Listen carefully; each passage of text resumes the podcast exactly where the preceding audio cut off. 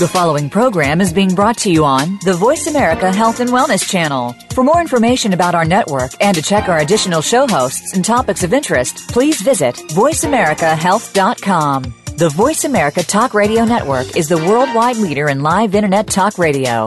Visit voiceamerica.com. The views and ideas expressed on the following program are strictly those of the host or guests and do not necessarily reflect the views and ideas held by the Voice America Talk Radio Network, its staff, and management.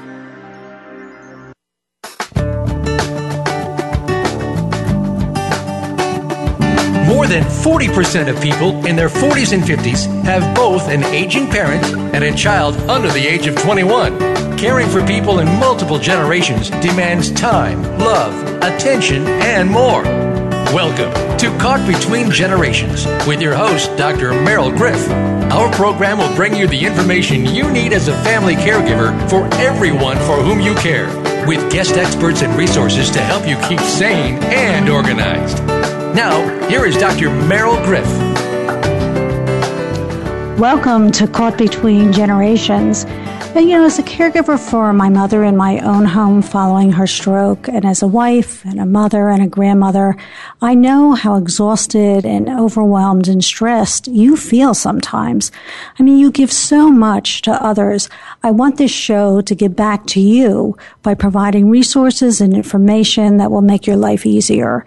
I don't want you to feel so alone. Caregivers need to support each other, and I hope that you will feel comforted as we talk and we share stories and we gain great information from our guests. So today's show deals with sleep, very important for caregivers. We'll be talking to Dr. Lisa Meltzer about sleep problems in children and adolescents, and then to Dr. Stephanie Silberman about sleep disorders in adults. We're all about problems that occur throughout the life cycle on Caught Between Generations. This is your one-stop shop for information for all the people in the life for which you care.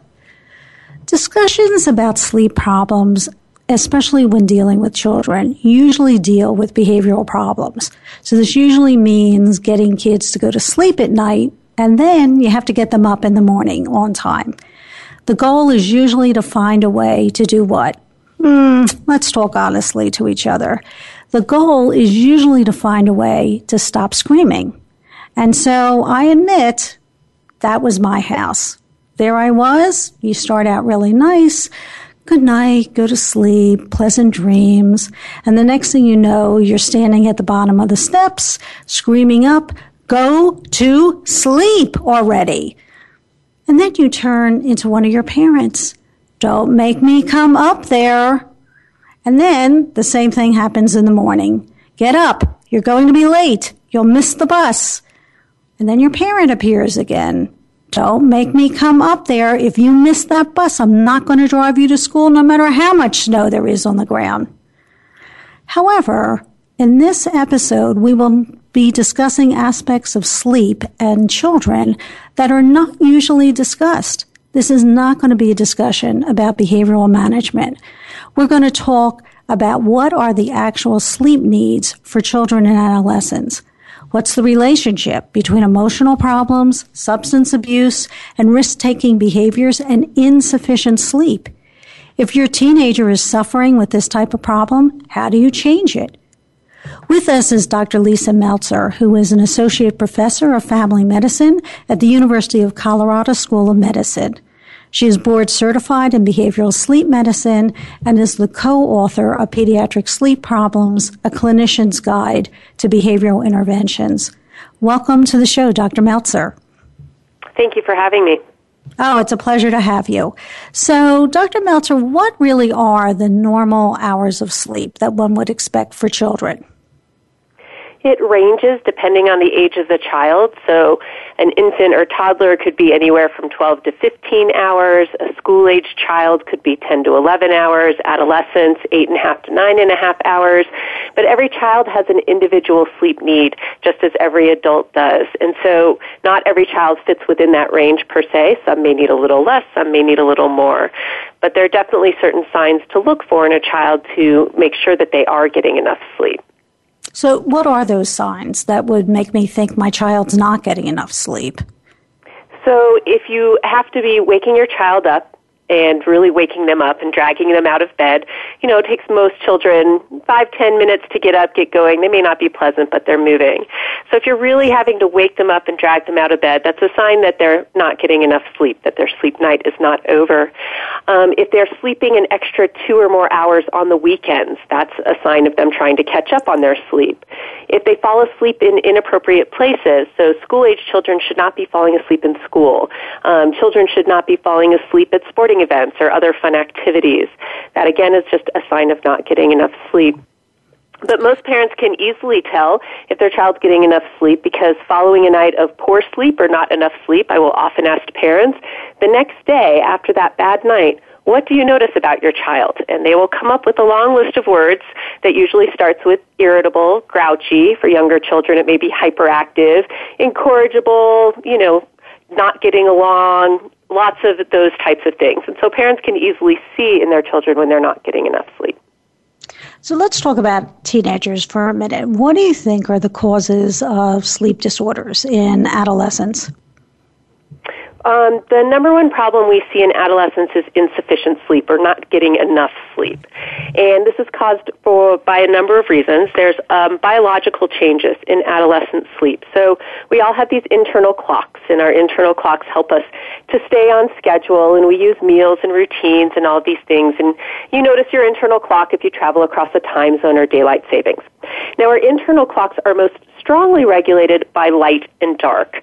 So when it gets dark in the afternoon, that darkness goes through the eyes, cues the brain to make melatonin. And melatonin is a naturally produced hormone. We all make it. It doesn't make us sleepy per se. It just tells our body in a few hours you want to be sleeping. One of the things that happens with adolescents, though, is as they go through puberty, all hormones change, including melatonin. Excuse me. And so the timing of melatonin moves later by about one to two hours, which makes it hard for this adolescent to fall asleep early. So a child who once fell asleep quite easily at 8 or 9 o'clock now has a hard time falling asleep before 10 or 11 o'clock and sometimes even later. And then you add on top of that homework, extracurricular activities, and then social media and technology.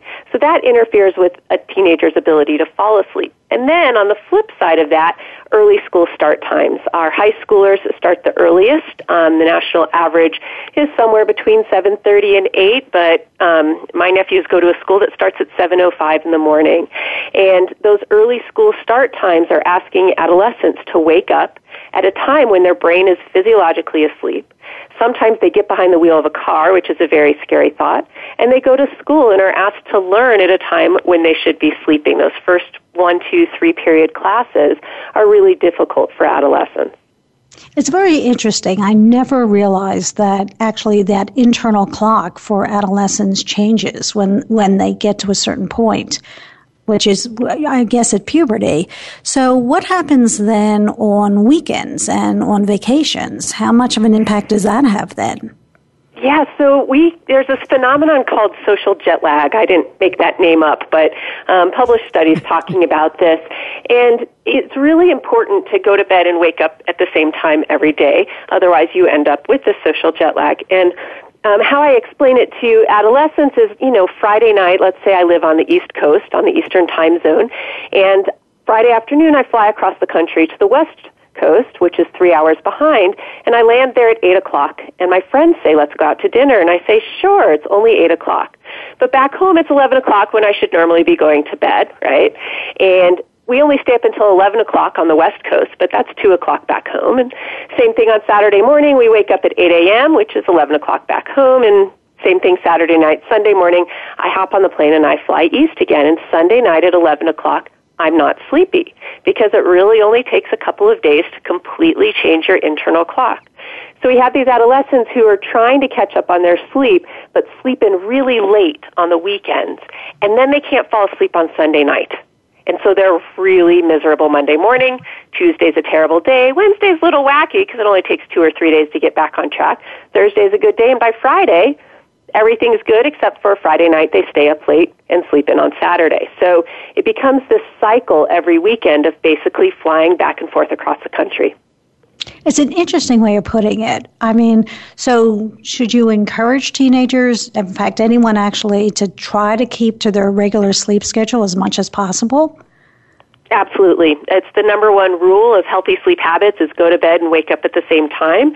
Um, it makes such a huge difference no matter how young or old you are to follow that consistent sleep schedule. You will fall asleep faster and easier. You will wake up more naturally, maybe even without that alarm clock, and it really helps to keep everything on track. Now again, for adolescents, sometimes that's hard because they have to wake up so early during the week.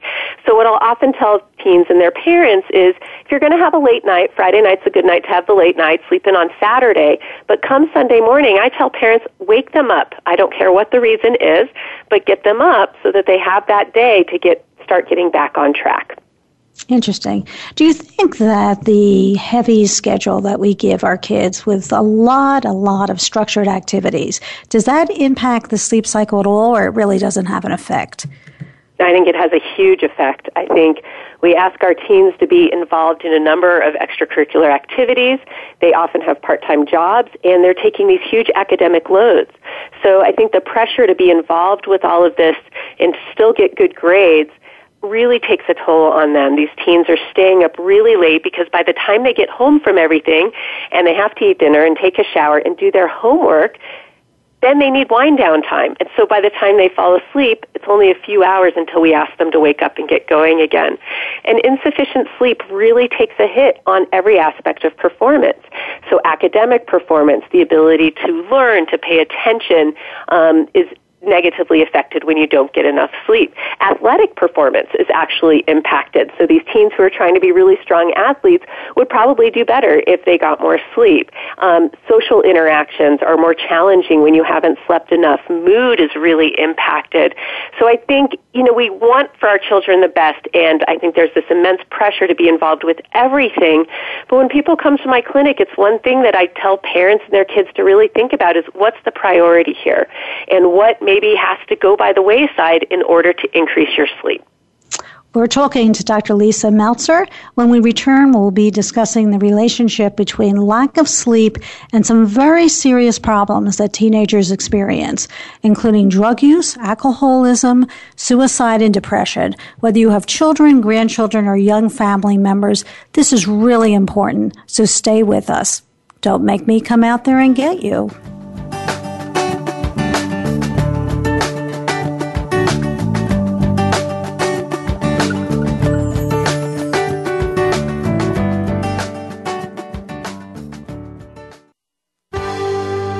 Your life, your health, your network. You're listening to Voice America Health and Wellness. At SarahCare, we provide daytime activities and health related care for seniors who need assistance and support during the day. It is 101 activities and home by dinner. While we pride ourselves on the quality of our care, the Sarah Care Way sees beyond your loved one's needs to understand them as a unique individual. We care for individuals with chronic diseases, memory loss, stroke, Parkinson's disease, or those who may be feeling depressed and isolated. Our program is designed to encourage seniors to remain involved in activities of their choice, customized to meet their interests and abilities. Our outings include lunch at favorite restaurants and trips to the movies, concerts, or shopping at a cost that is less than five hours of in home care.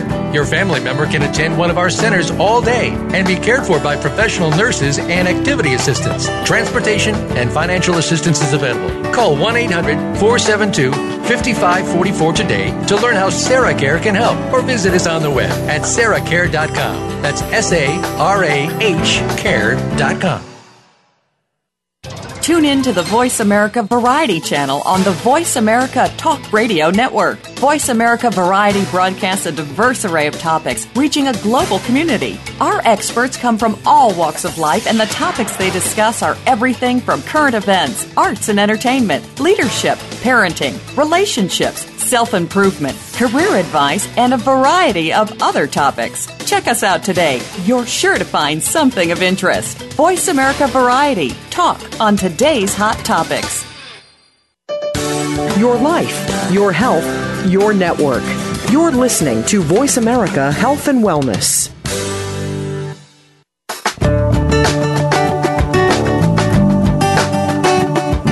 Listening to Caught Between Generations. To reach our program today, please call 1 866 472 5792. That's 1 866 472 5792. You may also send an email to Dr. Merrill at caughtbetweengenerations.com. Now, back to the show. This is Dr. Merrill, and we're talking with Dr. Lisa Meltzer, who is an associate professor at National Jewish Health in Denver, Colorado. And we've been talking about sleep disorders in children and adolescents. Dr. Meltzer, what's the relationship between sleep disorders and depression and anxiety in adolescents?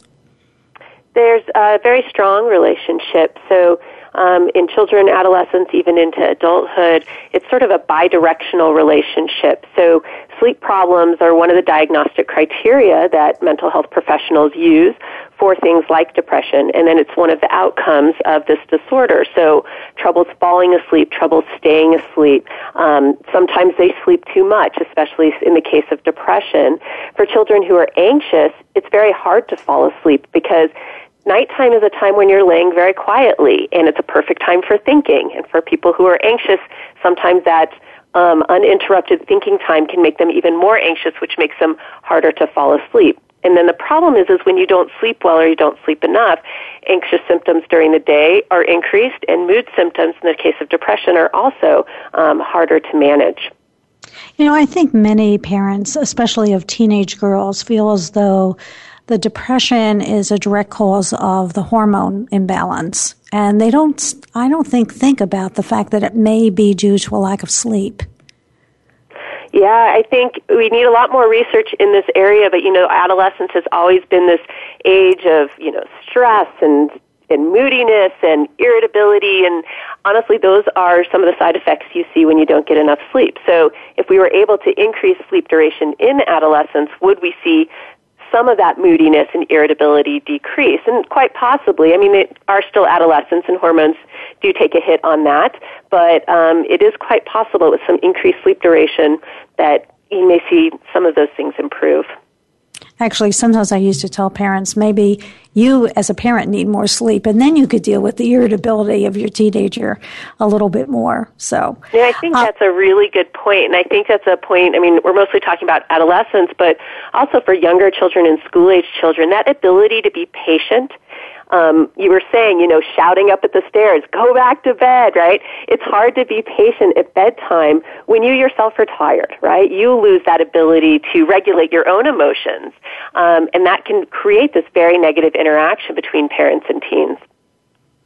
So let's talk about risky behavior because in your material, um, you quoted a research study that said adolescents and young adults are involved in 55% of car accidents, which are caused by falling asleep at the wheel. I had not mm-hmm. realized that that number was so high.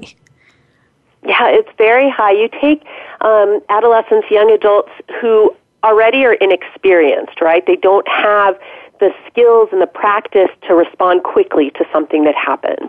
Um, they're inexperienced. They haven't practiced a lot. They're tired. We talked about in the morning. We know that car accidents increase um, in youth in the morning with early school start times, um, but also just sort of that judgment piece right? That ability to make good decisions while they're driving. Um, and, you know, we talk a lot about sort of the safeties with driving in terms of not texting, not being on the phone, all of those things. And some of those judgments are clouded when you haven't slept enough and you become more likely to increase your risk taking behaviors.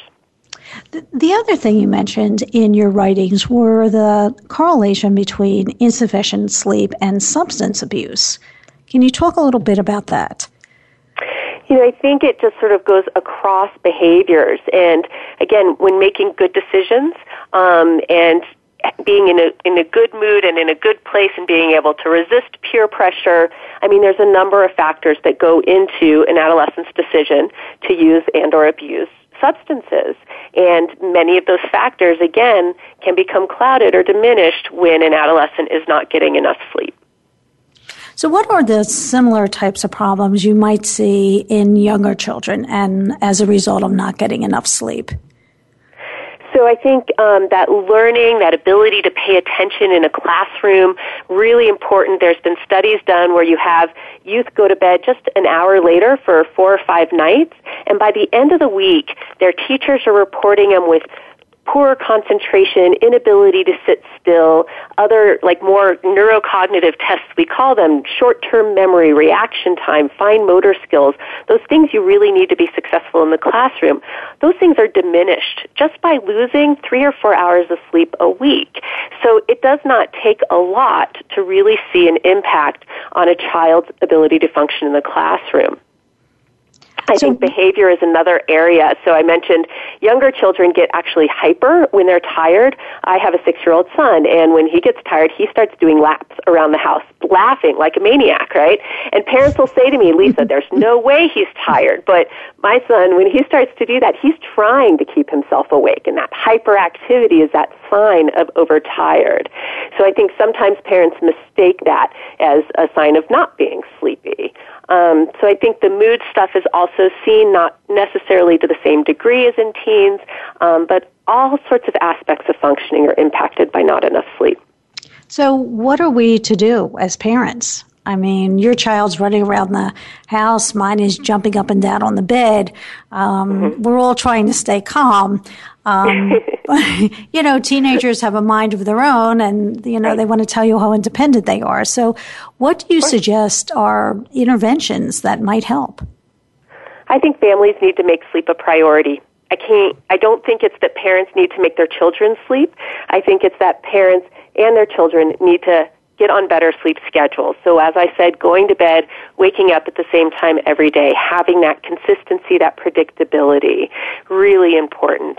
I think having bedrooms, we always have recommended cool, dark, and comfortable. That's obvious. But I think bedrooms need to be technology free. And this is no longer just get the television set out of the bedroom, but this is getting the phones and the tablets and the video games. All of it has to be out of the bedroom. We know that children and adults who have technology in their bedroom sleep on average about 30 minutes less per night. And by the end of the school week, that's two and a half hours of sleep loss, which again can impact functioning. The problem is, is when a child sees a parent on their phone in their bed or watching TV in their bed, the child thinks, why can't I do that as well? And so it creates a lot of conflict between parents and especially adolescents when do as I say but not as I do. So having a charging, a central charging station like in the kitchen, everybody's technology goes to the kitchen to sleep. And then parents and children, everybody are sleeping better. I think caffeine is the third part of that as well. Really, children especially should not be drinking caffeine. Adolescents should use caffeine carefully, perhaps in the morning to help them become more alert since they have to be at school so early. But being cautious when you're drinking caffeine at dinner time that's going to make it very difficult to fall asleep at bedtime. So really getting rid of as much as possible caffeine from both a parent and a child's perspective. You know, I think caffeine though is is interesting because, for instance, I went through a period actually a couple of months ago um, where suddenly I couldn't sleep. I didn't know what was going on. I just couldn't fall asleep, and then it dawned on me that I had begun drinking a brand of tea that I had never drank before. You know, it was mm-hmm. iced tea, and I was drinking it at night. And then right. when I when I looked it up, I, I, I was like, oh my gosh, the amount of caffeine in this. And actually, I don't. I drink everything decaf. So for me, having that caffeine suddenly was like a shot. I just couldn't go to sleep. Um, so I think that there are many foods and many beverages that we don't even think have caffeine. I think we always think coffee, but I don't think we think about other things. No, caffeine is so widely available now, and especially it's marketed at the youth. So again, the things, iced tea is one that parents often don't think about. There's several sodas parents don't think about. Sunkist orange soda. Sunkist will brighten your day is how I remember. That one has as much caffeine as a Coke. oh, um, Barq's root beer has a bite. So Barq's root beer has caffeine in it. Parents often think root beer is all caffeine free. Um, Mountain Dew has a juice beverage, and they market it as a juice beverage called Kickstart that has 70 something milligrams of caffeine in it, which is, again, more than almost like two cans of Coca Cola. And so there's these products out there. You can get caffeine in water, you can get it in chewing gum, you can get it in candy bars, you can get it in maple syrup. I mean, there's so many products out there, and it's easily available for kids, and if parents aren't necessarily aware of it, it can definitely be having an impact on sleep. Okay, so I have to ask you this. You can have caffeine in chewing gum? Really? Yes, uh, I believe it was created by the U.S. military as a quick way to get caffeine into um, soldiers, right, for that burst of energy. Um, but you can get, I believe, Jolt is one of the brands. I can't remember, but you can you can buy caffeinated chewing gum. Wow. Okay, I had no yeah. idea. Dr. Meltzer, this is this has been very informative. Um, are there any last thoughts that you want to share with us? No, I just I appreciate you bringing this um, topics for attention for families, for parents. Again, sleep is so important for everybody and you'll hear more about it on the adult side but like you talk about in everything else when you're caught between parents and children really making sure um, being getting enough sleep yourself um, will make things a little bit easier um, when that's going on so, if people wanted more information um, about sleep disorder in children and adolescents, wh- where would you suggest they look for that? I think one of our best resources is the National Sleep Foundation. Um, I believe their website is www.sleepfoundation.org, and they have a bunch of information on there about different ages, about different sleep disorders, about recommendations for healthy sleep habits. Um, it's a great single stop um, of resource information. Thank you very much, Dr. Meltzer. This was very, very interesting, and you gave us some great tips. I really appreciate that, and I'm sure so do the listeners. Thank you so much. Thank you. Have a great day. Thank you. When we return from the break, we'll be discussing the problem of insomnia in adults. So, do you find yourself sitting in front of the television feeling very tired, but the moment your head hits the pillow, you're wide awake? Or do you find yourself falling asleep really quickly, but then you get up at three or four in the morning and you cannot fall back asleep? These are problems very common in adults. So, stay with us. Don't fall asleep. We'll be right back after this next break.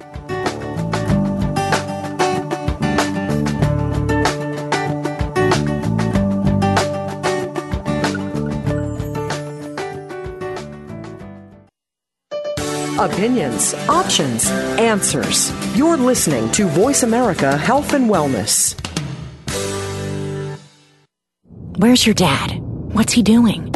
You'd know if he was at Sarah Care Daytime Senior Care and Activities. You'd know he's enjoying a full day of cooking, computers, yoga, golfing, and he's home by dinner. You'd know Sarah Care LPN and RN Nursing Care is with him to ensure he gets the right medications at the right dosages. You'd know. How's your dad? He's just fine. At Sarah Care Daytime Senior Care and Activities. Call 330-451-6108 for one free day of care at Sarah Care. We are surrounded by crises domestic violence, mental health issues, rape, suicide. Often we feel alone if we are dealing with these issues ourselves, or we feel powerless to help others who are dealing with them. You don't have to feel alone.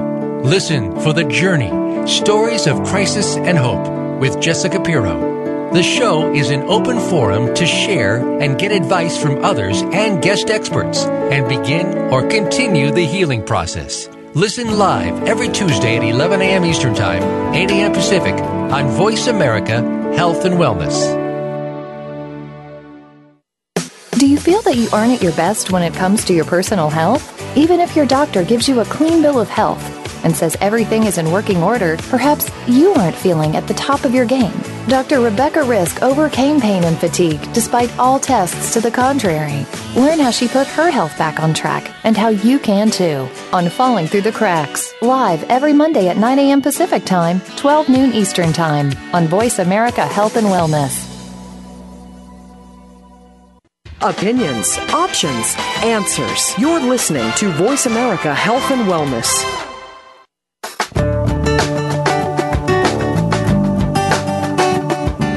Listening to Caught Between Generations. To reach our program today, please call 1 866 472 5792. That's 1 866 472 5792. You may also send an email to Dr. Merrill at caughtbetweengenerations.com. Now, back to the show. Welcome back to Caught Between Generations. I'm Dr. Merrill, and we are here with Dr. Stephanie Silberman, who is a licensed psychologist and sleep medicine specialist. She is the author of the Insomnia Workbook, a comprehensive guide to getting the sleep you need. And I will tell you that I've read the book cover from cover, and it is it is a very very good book. So I highly recommend it. Welcome to the show, Dr. Silberman. Thank you very much for having me. So, how serious really is insomnia with today's adults? Is it a serious problem?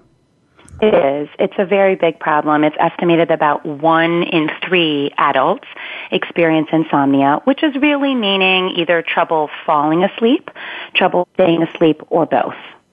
So at some point, let's say across a month, one in three adults will experience several sleepless nights, and it really can become chronic quite easily. So I've been waiting for you to come on the show because I wanted to ask you this question because I know a lot of people who take over the counter sleeping aids such as Tylenol PM, Advil PM, all those types of things. I mean, mm-hmm. what's your opinion about that and, and are they really non-habit forming? No, they are not um, not habit forming because they do cause dependency. In other words, um, I see patients on a daily basis that come in saying, well, I just take Benadryl or I just take Tylenol PM, but they end up taking very high doses of it because it doesn't work any longer at the recommended dosage. And, um, it's still, they're taking it, you know, for the side effect of causing sleepiness. So they do cause dependency. It's not considered a first line treatment for insomnia that really should be cognitive behavioral in nature and not include any uh, medication, whether it be prescribed or over the counter. So that would exclude herbals also? Yes. The problem with herbal medication is, first of all, it's not regulated by the FDA in this country. So we have very little way of knowing the purity of what we're getting when we go and purchase valerian root or kava kava. Um, even melatonin can be tricky um, to get to know that you're getting exactly what it says on the bottle. And in addition, people should be able to fall asleep without having to take anything. By putting, by any kind of substance into the body, whether it be prescribed, over the counter, or herbal, we're now giving the power to something else, a substance. This is what I need in order to fall asleep, rather than knowing that there are many changes that can be made within a person, oftentimes quite difficult, but that sleep can be achieved without any of that. So that eliminates my grandmother's warm milk and that tea. I love that tea. It's got that little bear, you know, and he looks so sleepy and happy. And, you know, it's called slumber time I mean, tea. Things like that are just calming and soothing. They're really not sedating in nature, but they're nice. You can, it's still fine and people have, um, sleep time routines that they like. So there's nothing wrong with having that if a person finds it comforting. It's certainly on a different level when someone is needing it every single night in, other, in order to fall asleep. So I'm going to ask you the same question I asked Dr. Meltzer. We talked about symptoms of sleep deprivation um, in children and adolescents. How would I, as an adult, know that I'm sleep deprived, or how would I recognize the symptoms in another adult? So sleep deprivation really varies across um, the adult population, and it's very different in children and adolescents, as you just spoke about. It tends to have quite opposite reaction, oftentimes in kids. But what we see in adults is, you know, increased yawning, perhaps irritability and frustration. Um, you know, someone says something to you, and you're immediately much more short-tempered with them, um, and that's really not the type of person that you are. So mood is greatly affected, and a lot of times depressive symptoms can result. Certainly anxiety is a part of it. So those kinds of features are often resulting in a person when they are sleep deprived. And, um, you know, other things you might see is just, just typical uh, ways that we show that we're sleepy, which would be, um, you know, falling asleep at the movies or, um, you know, not able to stay up even a, in a reasonable hour with friends, dinner. I mean, this happens to people when they're truly very sleep deprived. So, one of the things you mentioned as a good intervention is cognitive behavioral therapy. Can you explain that to us? What is sure. that? So it's really targeting two different areas. The behaviors surrounding um, good sleep is one component. So things like you've already discussed um, in the prior segment about caffeine intake or um, not exercising too late at night, things like not reading or watching TV in bed or not being on electronics late at night. These are all part of the behavioral component. In addition, one very big component of cognitive behavioral therapy for insomnia is not remaining in the bed when you're not sleeping. And that's something that um, many people find that they do the opposite. They start having difficulty sleeping, so they decide to go to bed a little bit earlier. And then, you know, stay in bed longer because they're just trying to get that certain amount of sleep, but it actually works in a counterproductive way because now the person is lying in bed wide awake. And so that's part of the behavioral component is getting the person to get up out of bed when they're not able to sleep or only getting into the bed in the first place when they're very sleepy. So that's the behavioral. And then the more cognitive component is that usually there's a lot of anxiety associated with not sleeping. Now you can have underlying anxiety about other things going on, let's say stressors at work or family or finances, really anything. Um, but then there's a lot of people who just have anxiety about their sleep. Once they've developed a sleep problem, all they focus on all day long is their inability to sleep. And it's, you know, five o'clock at night and they've got hours before they're going to go to bed, but they're already working themselves up thinking, um, how's my night going to be? Is it going to be really good or is it going to be a horrible night? Am I going to be tossing and turning? How am I going to feel the next day?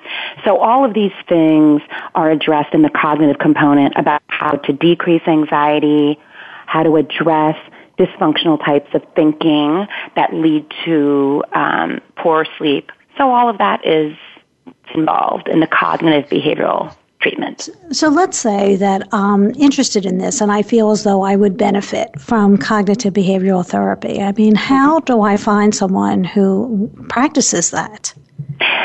Great question. so first of all, it's really important to try to find someone who does CBT and has a specialization in sleep. Now, for example, um, my background is that I'm board certified in sleep medicine. So people can go and look on the American Academy of Sleep Medicine website and the American Board of Sleep Medicine and they can look for a provider who is a psychologist and um, someone who is um, boarded in sleep medicine. They're going to know that they have the specialty. Certainly, um, even in people that maybe didn't go all the way and get the board certification, they might spent a lot of time working in sleep, but you definitely want to go to someone that has the sleep experience along with the CBT because there are a lot of other sleep disorders and insomnia sometimes can just be a symptom of something else and it would be a shame not to have that diagnosed.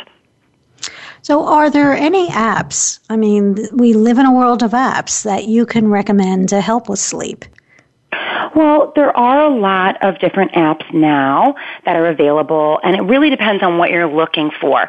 Some of them are um, trying to track the amount of sleep, and you know, just even going to the different newspapers, different news sites, they're always um, testing and keeping track. And so there's ones like there's one, for example, called NeuroOn. That's very extensive. It's tracking the EEG, it's tracking muscle tension, it's tracking eye movement. Um, there's another one called Lark, and it's using low power sensors that are going in and again tracking how much sleep the person's getting. And then other ones involve a more interactive process. And for example, I have a sleep app and it's called Sleep Advisor. There are other ones very similar out there.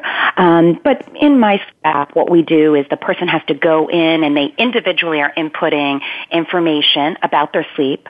And then um, if they put in something like caffeine and let's say it's in the evening hour, a little alert is going to come up and it's going to say, you really shouldn't have caffeine within 12 hours of bedtime.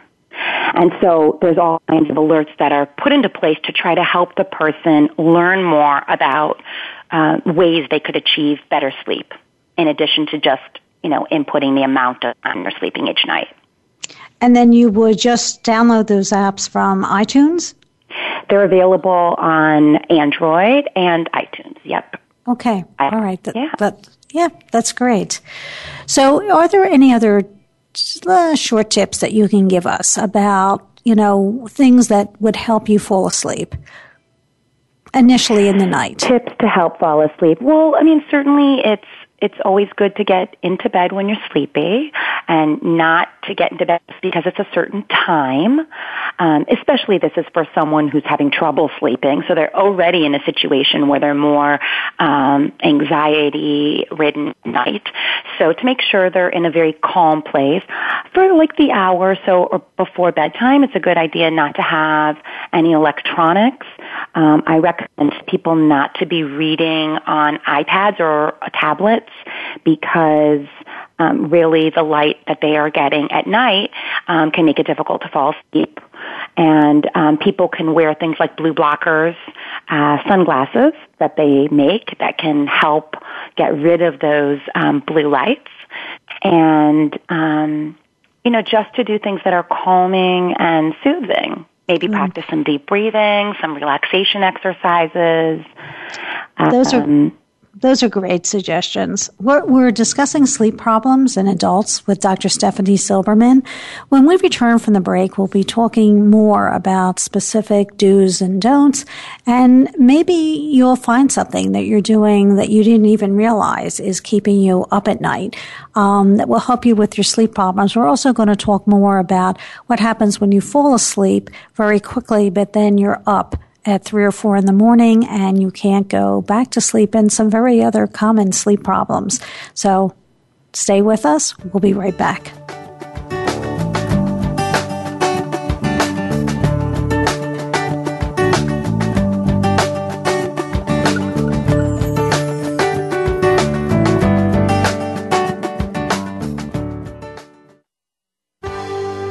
Your life, your health, your network. You're listening to Voice America Health and Wellness. At SarahCare, we provide daytime activities and health related care for seniors who need assistance and support during the day. It is 101 activities and home by dinner. While we pride ourselves on the quality of our care, the Sarah Care Way sees beyond your loved one's needs to understand them as a unique individual we care for individuals with chronic diseases, memory loss, stroke, Parkinson's disease, or those who may be feeling depressed and isolated. Our program is designed to encourage seniors to remain involved in activities of their choice, customized to meet their interests and abilities.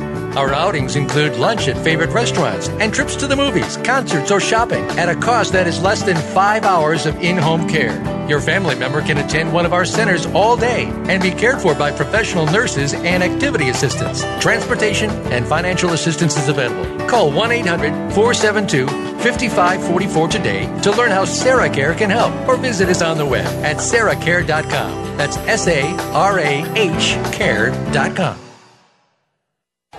Can grief be good for you? Absolutely. It gets your attention, helping you evaluate your choices and relationships. Your losses define who you are.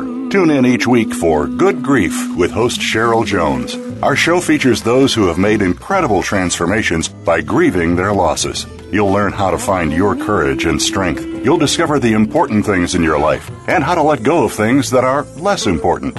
Good Grief airs live Wednesdays at 2 p.m. Pacific Time, 5 p.m. Eastern on Voice America Health and Wellness. Opinions, options, answers. You're listening to Voice America Health and Wellness.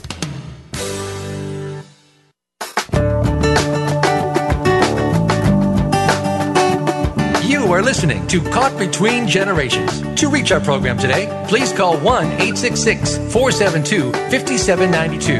That's 1 866 472 5792. You may also send an email to Dr. Merle at caughtbetweengenerations.com. Now, back to the show. Welcome back to Caught Between Generations. This is Dr. Merle, and I'm with Dr. Stephanie Silberman, and we're having a great conversation about the problems of falling asleep and insomnia in adults. However, we're now going to talk about some other types of sleep problems that adults have. So, Dr. Silberman, one of the things we discussed during the break is what happens when people are able to fall asleep. That's not their problem, but then they're up in the middle of the night and that's it. It's like they're done. They can't go back to sleep and then they're really exhausted the next day. Yeah. So those people tend to stay in the bed in general. Um, they will stay in the bed because they're trying to fall back asleep. They know it's too early to get up for the day. But what ends up happening is they might have a little bit of micro sleep here or there. That could only be a few seconds, maybe a few minutes. They're not even aware of it. It's certainly not a deep restorative sleep that happens. So it really is recommended once again to get up out of the bed. And that is extremely difficult if it's three or four in the morning. But what happens is if a person can get up at that time, they're really unable to fall back asleep after let's say about 15, 20 minutes and get up, go in another room, you know, perhaps try to do something either boring or relaxing. If they're able to fall back asleep and get back in the bed, great. If not, they need to stay up and not take any naps during the day, and it is most likely that the next night will be a little bit better. It's cumulative, and that's what ends up happening. Because usually, for those people that wake up during the night, they end up having two different segments of sleep. So they might fall asleep, let's say, at 11 o'clock and they sleep until 3. And then they have a couple of hours in the middle of the night where they're very frustrated and they're awake. But then they do eventually fall back asleep and it's usually right before they're going to have to get up for the day. So they might fall back asleep at 5 or 5.30 in the morning and sleep till 7. So it's been broken up. It's not as good quality of sleep when that happens. So it's really about getting up out of the bed, not remaining there when you can't sleep. And then over time, what happens is that sleep is going to become more consolidated. They'll get into bed, they'll sleep for longer periods of time if they don't allow themselves to remain in the bed. So actually, I hadn't thought about this, but I do have a little personal trick that I can pass on that I've used okay. when I get up in the middle of the night. And I say to myself, all right, Merle, well, if you're going to be up, you might as well make this time productive. And I make a list of all the household tasks I need to get done, like the laundry and cleaning the oven and a few other things. It's amazing how tired I get. I suddenly become like so exhausted. You know, I, I, just have to go back to sleep. The right. thought of doing that. The other thing I could add to that, that's a very good point because you're also getting out of your mind that list of all the things you have to do. And so what happens is a lot of people, when they do wake up in the middle of the night, they're suddenly worrying and thinking about everything. So in order to make it easier to fall back asleep, um, it would be a great idea to set aside time during the day. I like to call it worry time, where they can actually write down the things that tend to come into their mind at night. So try to predict what it is and then what are they doing about it?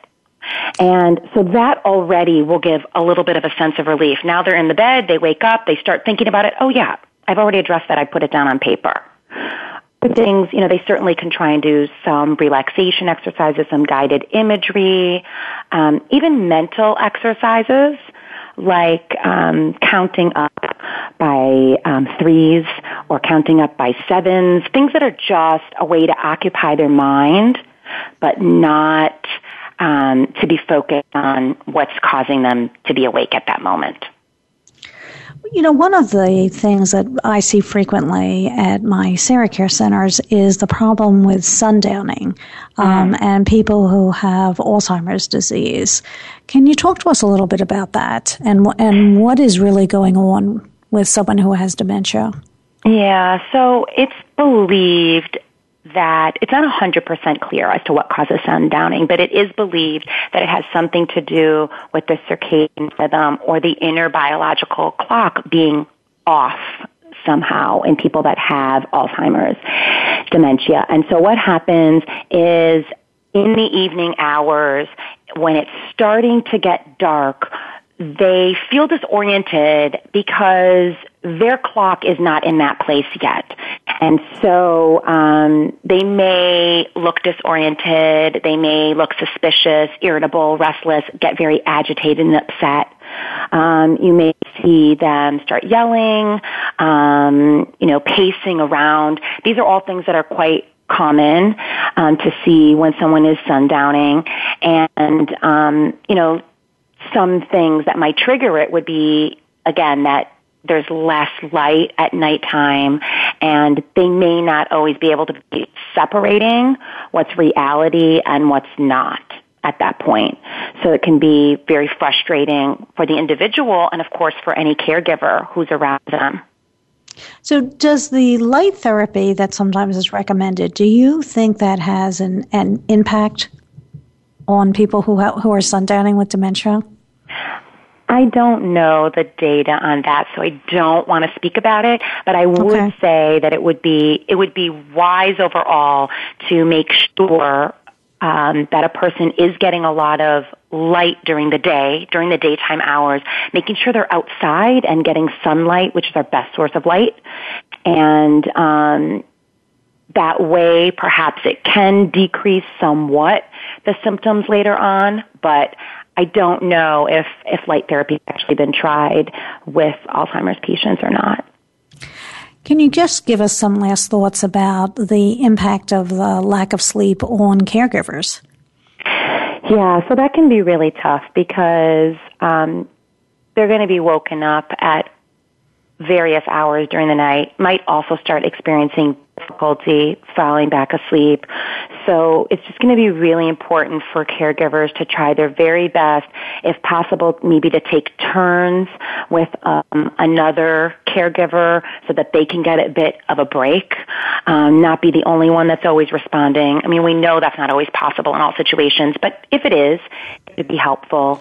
Um, and making sure that they do take the opportunity to get into bed when um, the one they're caring for is also going to sleep if possible. It's mu- very much in a way like when caring for babies that then, you know, you sleep a lot of the time when they're sleeping um, because it can become very sleep depriving if you're up half of the night and um, can obviously affect the person's mood and overall health. Thank you so much, Dr. Silberman. This has been very, very helpful. How can people contact you or um, get your book? More information? Yeah, so my website is uh, www.sleeppsychology.com and with two P's in the middle, so sleep psychology. I'm located in Fort Lauderdale, Florida. And um, my book is called The Insomnia Workbook, as you mentioned, and it's available on Amazon or at local bookstores. So um, I just hope that people really try their very best to improve their sleep because it's so very important in yeah. in all aspects of our health. Thank you so much. And and actually that is my takeaway for today and and that is as a caregiver you're critical to everyone around you and so you must become a priority. Sufficient sleep for you is just as important as good sleep for the children and the other adults in your life. That way you'll have the inner strength and mental stamina to continue caring for others. You've Absolutely. been listening to Caught. Oh, Dr. Bill Silberman, thank you. Thank, thank you. you so much for having me. It was a pleasure. Thank you. It was a pleasure to have you. Remember to keep a smile on the hearts of those for whom you care. You have to make yourself a priority. At some point, you've got to go to the top of your to-do list. This is Dr. Merle asking you to do just one small thing for yourself today. Just one thing. I want to hear what you've done, so share it with me on Dr. Merle at caughtbetweengenerations.com. I love this time with you. Remember to take really good care of yourself. See you next week.